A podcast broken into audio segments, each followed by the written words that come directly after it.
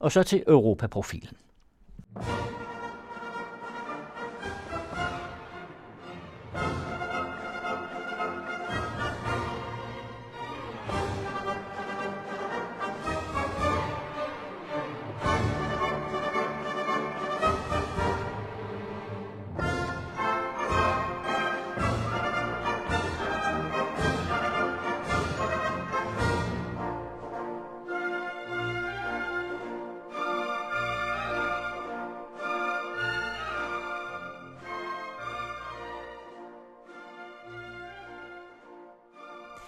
Velkommen til den anden radios aktuelle Europaprogram, Europaprofilen, der her i foråret i særlig grad fokuserer på EU's klima-energipolitik og EU og den grønne omstilling. Programmerne produceres med støtte fra Europanævnet. Mit navn er Annette Bruun Johansen. Og så kan du i øvrigt altid finde os på nettet på adressen den2radio.dk. Og vi er også på Facebook. Det, som Klimafisen sådan set gør, det er, at den betragter jo også det vand, der kommer op fra himlen som direkte ressource. Det er rent faktisk det repræsenterer en værdi. En værdi, som man ofte ser for eksempel vandingsbiler og fejebiler osv. køre rundt i København og tanke op et sted, hvor de betaler for det. Her der får vi sådan set et vandvolumen, som repræsenterer en rent fysisk eller en økonomisk værdi, som vi så kan tage op til at vande vores blomster, hvad har vi, vores grønne fællesskaber, men også til at fylde vores fejebiler for eksempel, og vores vandingsbiler, som kører rundt i København og får alt det grønne til at gro lidt bedre, lidt hurtigere og lidt sundere. Et af de vigtigste europapolitiske pejlemærker op til 2020 er, hvad EU-landene kan enes om på miljø- og klimaområdet. Kan EU-parlamentet fastholde de nye, langsigtede klimamål, og hvordan skal de føres ud i livet? Er EU i stand til at vise klimapolitisk lederskab op til det store klimatopmøde COP21 i Paris i år og samle verden om den grønne dagsorden? Kan der landes en klimaplan, der sikrer EU's globale grønne førerposition? Hvad betyder den grønne omstilling for beskæftigelsen? Hvilke nye og ikke mindst, hvor mange arbejdspladser kan skabes? Hvordan lever landene for eksempel op til EU-kommissionens ønsker om en radikalt forbedret genanvendelsespolitik, hvad angår industri og husholdningsaffald? Og hvilke gode nyheder er der på miljøfronten?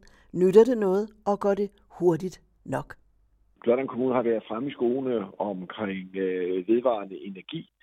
Vi har faktisk i dag en situation, hvor der i Lolland Kommune og omliggende havvindmølleparker bliver produceret 5 gange mere vedvarende energi, end kommunen selv bruger.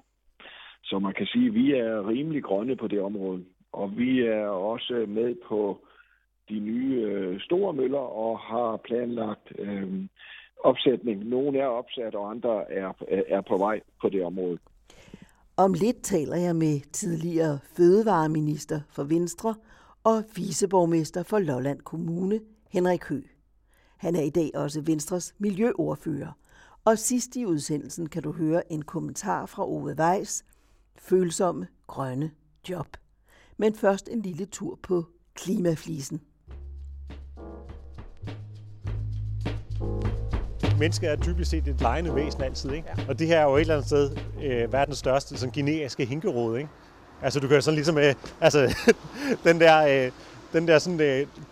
finde en slags mening i monosomien, ikke? Altså og det, der kan man sige, der er jo ikke noget der understøtter leg her. Men i hvert fald vores børn er jo optaget, at du må ikke træde på stregerne, fordi så sker der et eller andet, ikke? Fordi det kan sgu da ikke passe, at det er så kedeligt det her sted, at der ikke kan ske noget. Når nu vi er et sted som her, så ofte i vores hverdagsliv på fortovet, og det er jo det her, vi rent faktisk skal opleve byen i den her hastighed, den spontane hastighed. Vi kan lige stoppe og hilse på en, vi kan lige gå ind og ud af en dør, vi kan stille vores cykel, vi skal lige ordne et eller andet. Der er fortovet en fantastisk næsten nervebane i vores hverdagsliv, og der tænker vi, hvordan kan vi, i og med det her fortov graves op hele tiden, hvordan kan vi så egentlig få noget mere ud af det og noget sjovere ud af det? Altså, Tredje Natur har fået ideen til den her klimafise, men det er jo virkelig et konsortium af en masse forskellige kloge mennesker og nogle ret skarpe fagprofiler på de enkelte dele, der er i klimafiseprojektet. Formål nummer 1 ved klimafisen er at kunne håndtere noget vand. De fliser, vi kender i dag, tager vi op, Og så ligger vi sådan en kassette her, eller en faskine, som det rent teknisk hedder. Det er sådan et plastiksystem. Den er meget større end den der. Ja, præcis. Ikke? Det, som den her kan, det er sådan set, den kan have fuld funktionalitet fra dag 1. Om der så ligger 5 meter eller 500 meter den her kassette, så har du et vandvolumen, så at sige. Det, som Klimafisen sådan set gør, det er, at den betragter jo også det vand, der kommer op fra himlen som direkte ressource. Det er rent faktisk det repræsenterer en værdi. En værdi, som man ofte ser for eksempel vandingsbiler og fejebiler osv. køre rundt i København og tanke op i stedet, hvor de betaler for det. Her der får vi sådan set et vandvolumen, som repræsenterer en rent fysisk eller en økonomisk værdi, som vi så kan tage op til at vande vores blomster, hvad har vi vores grønne fællesskaber, men også til at fylde vores fejebiler for eksempel og vores vandingsbiler, som kører rundt i København og får alt det grønne til at gro lidt bedre, lidt hurtigere og lidt sundere. Tredje Naturs klimaflise vil lære verden at gå på vandet. Til fremtidens fortove og byrum udvikler vi en ny tænkende klimaflise, som både kan håndtere effekterne af klimaforandringerne og skabe nye oplevelser i byen, siger Flemming Raffen Thomsen og Johannes G. Greggersen. Læs mere om klimaflisen hos Tredje Natur på adressen tredjenatur.dk/portfolio/klimaflise/. Vi lægger et link på vores hjemmeside, og så kan du høre til meget mere om vand og klima på udstillingen Regnen kommer på Dansk Arkitekturcenter i København.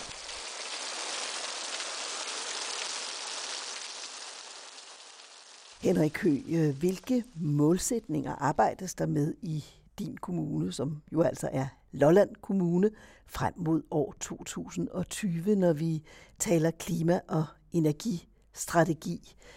Er der en samlet vision for jeres arbejde? Ja, energistrategi har Lolland Kommune jo arbejdet med i en del år. Lolland Kommune har været fremme i skoene omkring vedvarende energi. Vi har faktisk i dag en situation, hvor der i Lolland Kommune og omliggende havvindmølleparker bliver produceret 5 gange mere vedvarende energi, end kommunen selv bruger. Så man kan sige, at vi er rimelig grønne på det område. Og vi er også med på de nye store møller og har planlagt opsætning. Nogle er opsat, og andre er på vej på det område. Og vi har arbejdet med brintteknologi, og har på mandag har vi besøg af klimaministeren hernede. Igennem vores varme- og affaldsselskaber arbejder vi med at kunne tilbyde opvarmning ude i det åbne land, når det efter 2017 ikke længere er lovligt at købe oliefyrsanlæg. Vi arbejder med et projekt, hvor vi skal anvende overskudsstrøm. Når der er stor vindmølleproduktion, og vi alle sammen holder fri, så må vi jo sælge strøm til meget, meget billige penge.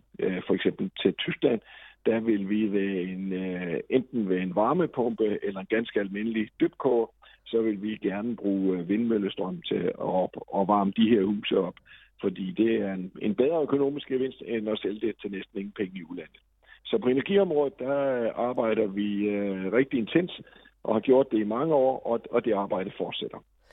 Du siger, at Lolland Kommune er fremme i skoene. Hvad er grunden til, at I har været ret langt fremme i skoene lige netop på det område? Jamen, der har været lagt en politisk strategi i de sidste... faktisk inden, at det blev Lolland Kommune, og den blev sammenlagt. Så det er jo i 2 byrådsperioder, hvor man har sat sig meget på vedvarende energi. Og det har også været kendt ude i verden. Der har været besøg fra USA, der har været rigtig mange besøg fra Japan for at lære om, hvordan vi kombinerer både biomasse fra vores landbrug i området og vindmøllestrømmen, brintenergien. Der har også været arbejdet med energi fra algeproduktion. Det er nu stadigvæk på forsøgsbasis.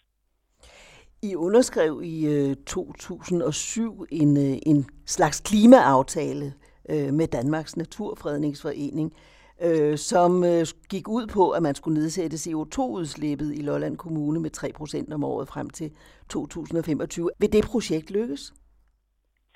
Ja, den sidste registrering eller opfølgning, jeg har set på den aftale, det er, at vi faktisk er foran det aftalte. Så det må vi sige, det er vist lykkes meget godt. Det er det. Hvilke andre initiativer har I sat i gang? Ja, så har vi jo på hele klimadelen, der har vi jo den udfordring, at Lolland er stort set flad som en pandekage. Og vi har masser af god landbrugsjord, så vi har nogle afvandingsopgaver. Samtidig er næsten en fjerdedel af Lolland er afvandet via inddæmning og pumper.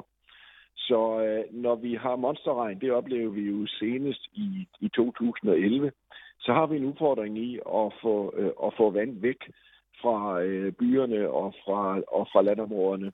Og derfor har vi i vores vandløbsregulativer en beslutning om, at alle vores hovedvandløb, de får foretaget grødskæring inden sommerferien.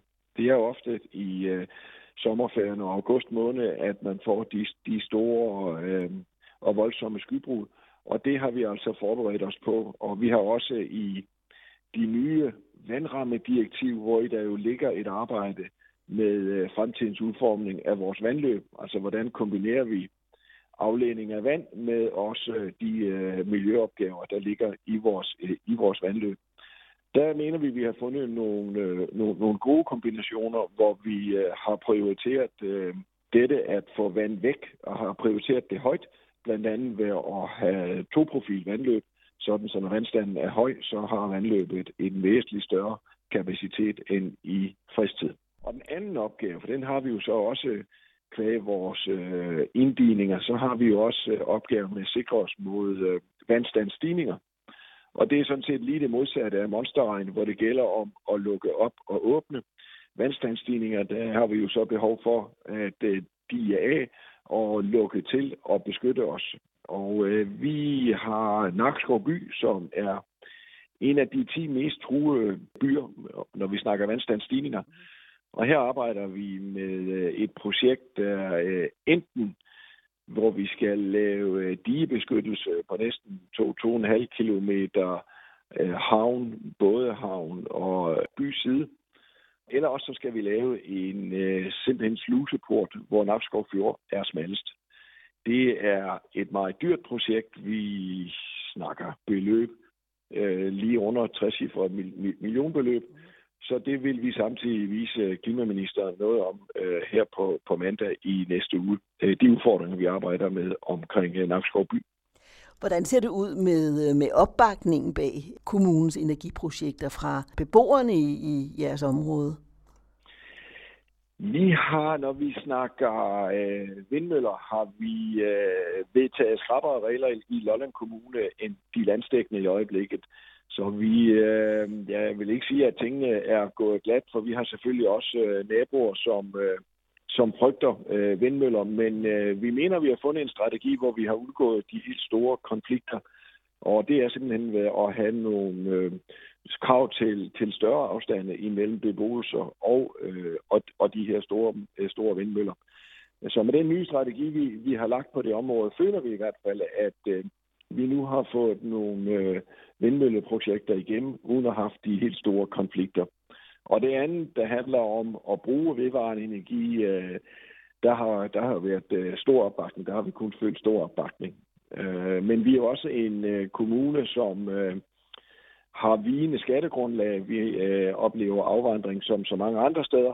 Og derfor så er vores muligheder for at finansiere blandt andet klimaprojekter omkring Nakskov by, der er vi helt afhængige af, at vi finder medfinansiering fra statens side. Og det er jo så det arbejde, vi starter nu med besøg af klimaministeren.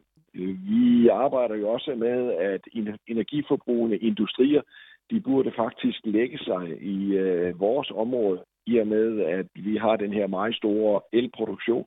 Og hvis vi kunne få et større aftræk gennem energiforbrugende virksomheder, så kunne vi måske spare lidt på de store transformatorudbygninger, der skal være, for at nettet kan transformere strømmen fra jævnstrøm til vekselstrøm, og at man i hele taget kan tage de meget store produktioner, der kommer fra de her vindmølleparker.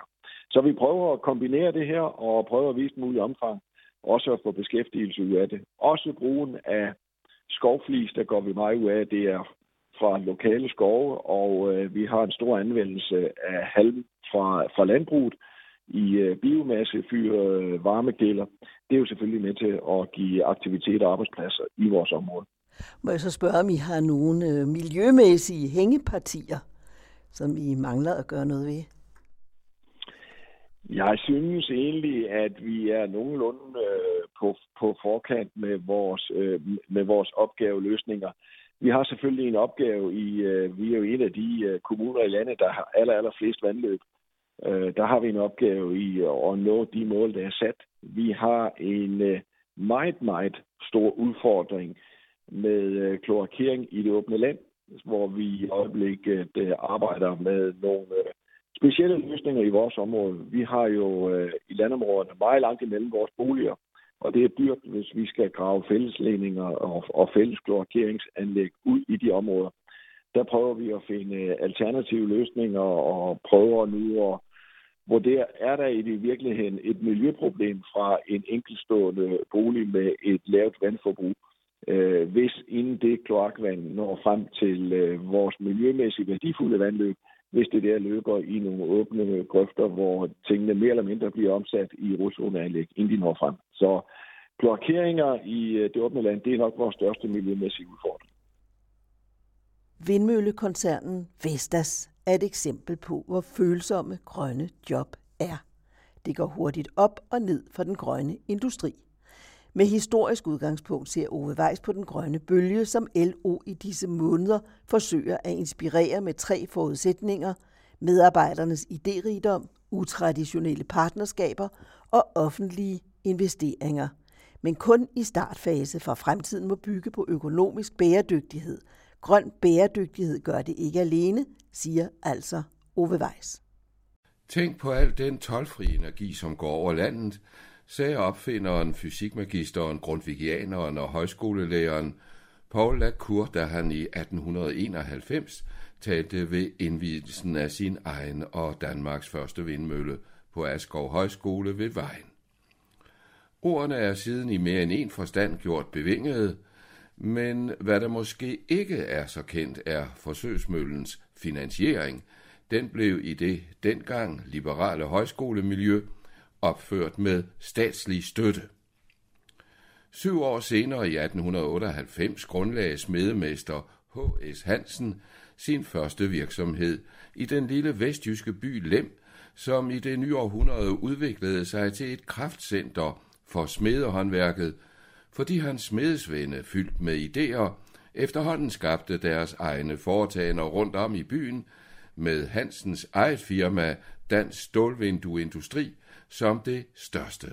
I 1945 omdannede sønnen Peter sammen med 9 kolleger familiefirmaet til et aktieselskab under navnet Vestjysk Stålteknik AS, forkortet Vestas. I dag beskæftiger vindmøllegiganten Vestas ca. 17.000 mennesker over hele verden. Men grønne job er følsomme, og ligesom Askovmøllen med sine 4 sejldusbeklædte vinger måtte søge offentlige midler, har Vestas trods 2-cifrede milliardomsætninger gennem årene flere gange fået kapital fra staten og fra EU. Her et eksempel på de svingende konjunkturer i den grønne industri. I begyndelsen af 2014 bevilgede EU-kommissionen 47 millioner kroner for at skaffe 611 fyrede Vestas-medarbejdere i Danmark nyt job. Pengene kom fra den europæiske globaliseringsfond, som blev etableret i 2007 på initiativ af daværende kommissionsformand José Manuel Barroso. Formålet er at støtte arbejdere, der mister jobbet på grund af europæiske virksomheders udflytning af produktionen. Og her er vindmølleindustrien særligt følsom. I 2010 stod Kina for opførelsen af halvdelen af alle nye vindmøller i verden, og kinesiske vindmøllefabrikanter bliver stadig mere konkurrencedygtige, både på hjemmemarkedet og på det europæiske marked. Alligevel kunne Vestas blot et år efter fyringerne meddele, at virksomheden nu udvidede med 500 nye ansatte på fabrikkerne i Ringkøbing og i Hammel og i stifternes hjemby Lem. Så Vestas i dag beskæftiger 4.300 i Danmark, heraf 1.800 i produktionen. Sådan går det op og ned i den grønne verden, og ofte går det hurtigt.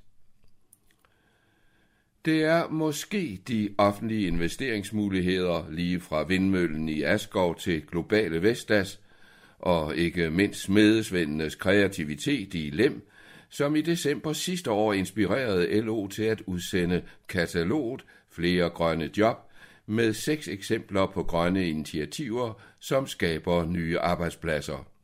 I hvert fald er konklusionen af de 40 sider i inspirationskataloget, at projekternes lykkelige udgang har 3 forudsætninger. For det første brug af medarbejdernes idérigdom, for det andet utraditionelle partnerskaber og for det tredje offentligt engagement fra kommunen eller fra staten eller fra EU. Det frarådes dog at sætte noget i værk uden udsigt til økonomisk bæredygtighed. Fremtiden må bygge på markedsvilkår, grøn bæredygtighed gør det ikke alene. Når det gælder kommunal starthjælp, anbefales det, at man sikrer bred forståelse i kommunalbestyrelsen, så engagementet ikke er afhængigt af skiftende politiske vinde hvert 4. år. Staten har forskellige muligheder for at gå ind i projekterne. Eksportkreditfonden EFK er en af dem, og sidste sommer traf regeringen en aftale med SF og Enhedslisten om et grønnere Danmark, som blandt andet omfatter Danmarks Grønne Investeringsfond med en kapital på 2 milliarder kroner. Midlerne kan lånes ud til virksomheder, der for eksempel investerer i energibesparelse. Det samme gælder Grøn Omstillingsfond, som blev oprettet i 2013 og foreløbig fortsætter til og med næste år. På EU-niveau er der som nævnt blandt andet Globaliseringsfonden, men nok så nærliggende for mindre iværksættere af grøn vækst er EU's regionale fonde. Gallup har som grundlag for inspirationskataloget gennemført en undersøgelse af 980 LO-medlemmer og potentielle medlemmer. 9 ud af 10, som har oplevet grønne idéer på deres arbejdsplads, svarer, at initiativerne har haft gavnlig effekt. 42% mener, at det har sænket virksomhedens omkostninger, og 22%, at det har forbedret arbejdsmiljøet. Kataloget er delt i 2.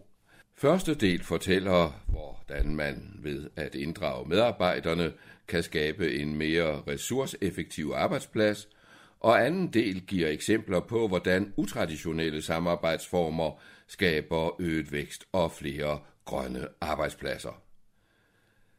Pumpevirksomheden Grundfos har ligefrem oprettet en forbedringsdatabase, som i dag rummer flere end 20.000 grønne idéer fra medarbejderne. Et par eksempler. Arbejdsmiljørepræsentanten Marlene Doktor lagde mærke til en konstant vislen fra trykluftsslangerne, som lækkede en masse luft. Problemet blev undersøgt på en af Grundfos' 13 virksomheder i Bjergbro, og udskiftninger gennemført på flere af dem med besparelser det første år på 2,2 million kilowatt. Hendes kollega, udviklingstekniker Mogens Olesen, så potentialet i fornyelsen af motorer i produktionen. Det er nu sket med 2.500 motorer og en besparelse de sidste 3 år på 7,8 millioner kilowatt alene i Danmark. Det har skærpet ledelsens opmærksomhed om ressourceforbruget og miljøet og indtjeningen, så i 2009 oprettede Grundfos en miljøpulje, som indtil videre har investeret 50 millioner kroner i grønne forbedringer alene på koncernens danske virksomheder. Indtil nu har det givet en energibesparelse på 30 millioner kroner, og det ventes, at besparelserne fortsætter med ca. 5 millioner kroner om året lang tid frem. Projekt Zero i Sønderborg på Als er eksemplet på offentligt-privat partnerskab, forkortet OPP, hvis mål blandt andet er at gøre byen CO2-neutral i 2029, 21 år før resten af Danmark. Et af projekt Zeros mange projekter er Zero Bolig, hvis ambition er at få energirenoveret så mange som muligt af de 18.000 private boliger i Sønderborg-området, hvor netop bygninger tegner sig for 40% af det samlede energiforbrug. På 2,5 år har Zero Bolig sammen med lokale håndværkere renoveret 600 boliger til en samlet omsætning på godt 100 millioner kroner med følgende 100 nye grønne job. Hver boligejer har investeret 150.000 kroner i energirenoveringen, og projektet fortsætter med gratis vejledning, som foreløbig er givet til 1100 boligejere. Projekt Zero, som ud over Zero Bolig omfatter en lang række andre projekter for energibesparelser og jobskabelse, har vakt international opmærksomhed. For eksempel skyldes det et enigt byråds konsekvente klimapolitik, at en spejderlejr med 40.000 deltagere fra hele verden placeres i Sønderborg i 2017. I 2012 besøgte USA's tidligere præsident Bill Clinton byen netop på grund af den lokale klimabevidsthed.